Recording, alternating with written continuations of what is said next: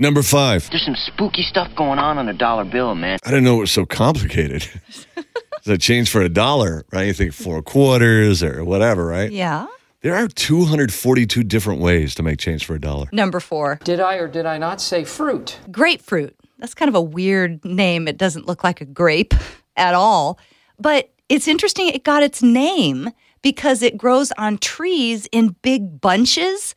So when you look up at them, they look like they're, you know, large yellow grapes all bunched together. Number three. Ladies and gentlemen, Michael Jordan! Could you imagine Michael Jordan in ballet slippers? Uh, no. Nike's Air Jordan logo didn't come from the way Michael Jordan looked when he dunked the ball. It came from a photo shoot where he exaggerated his jumping style by doing a ballet move. Number two, Hey, you've got a tattoo! everybody's got a tattoo now, right? You go to an artist to get them done. Yeah, usually. Well, yeah. Well, in South Korea, they're considered medical procedures only.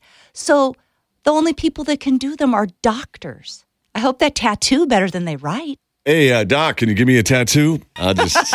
Oh no. If you want me to do like a squiggly line, I can, Yep. I can do that. I'm great at those. Number one. Ray Charles wrote the theme song to Three's Company. Hit the road, Jack. No, not that Ray Charles. This dude is white and he's not blind. He also wrote the song 50 Nifty United States, where you sing all 50 states in alphabetical order. 50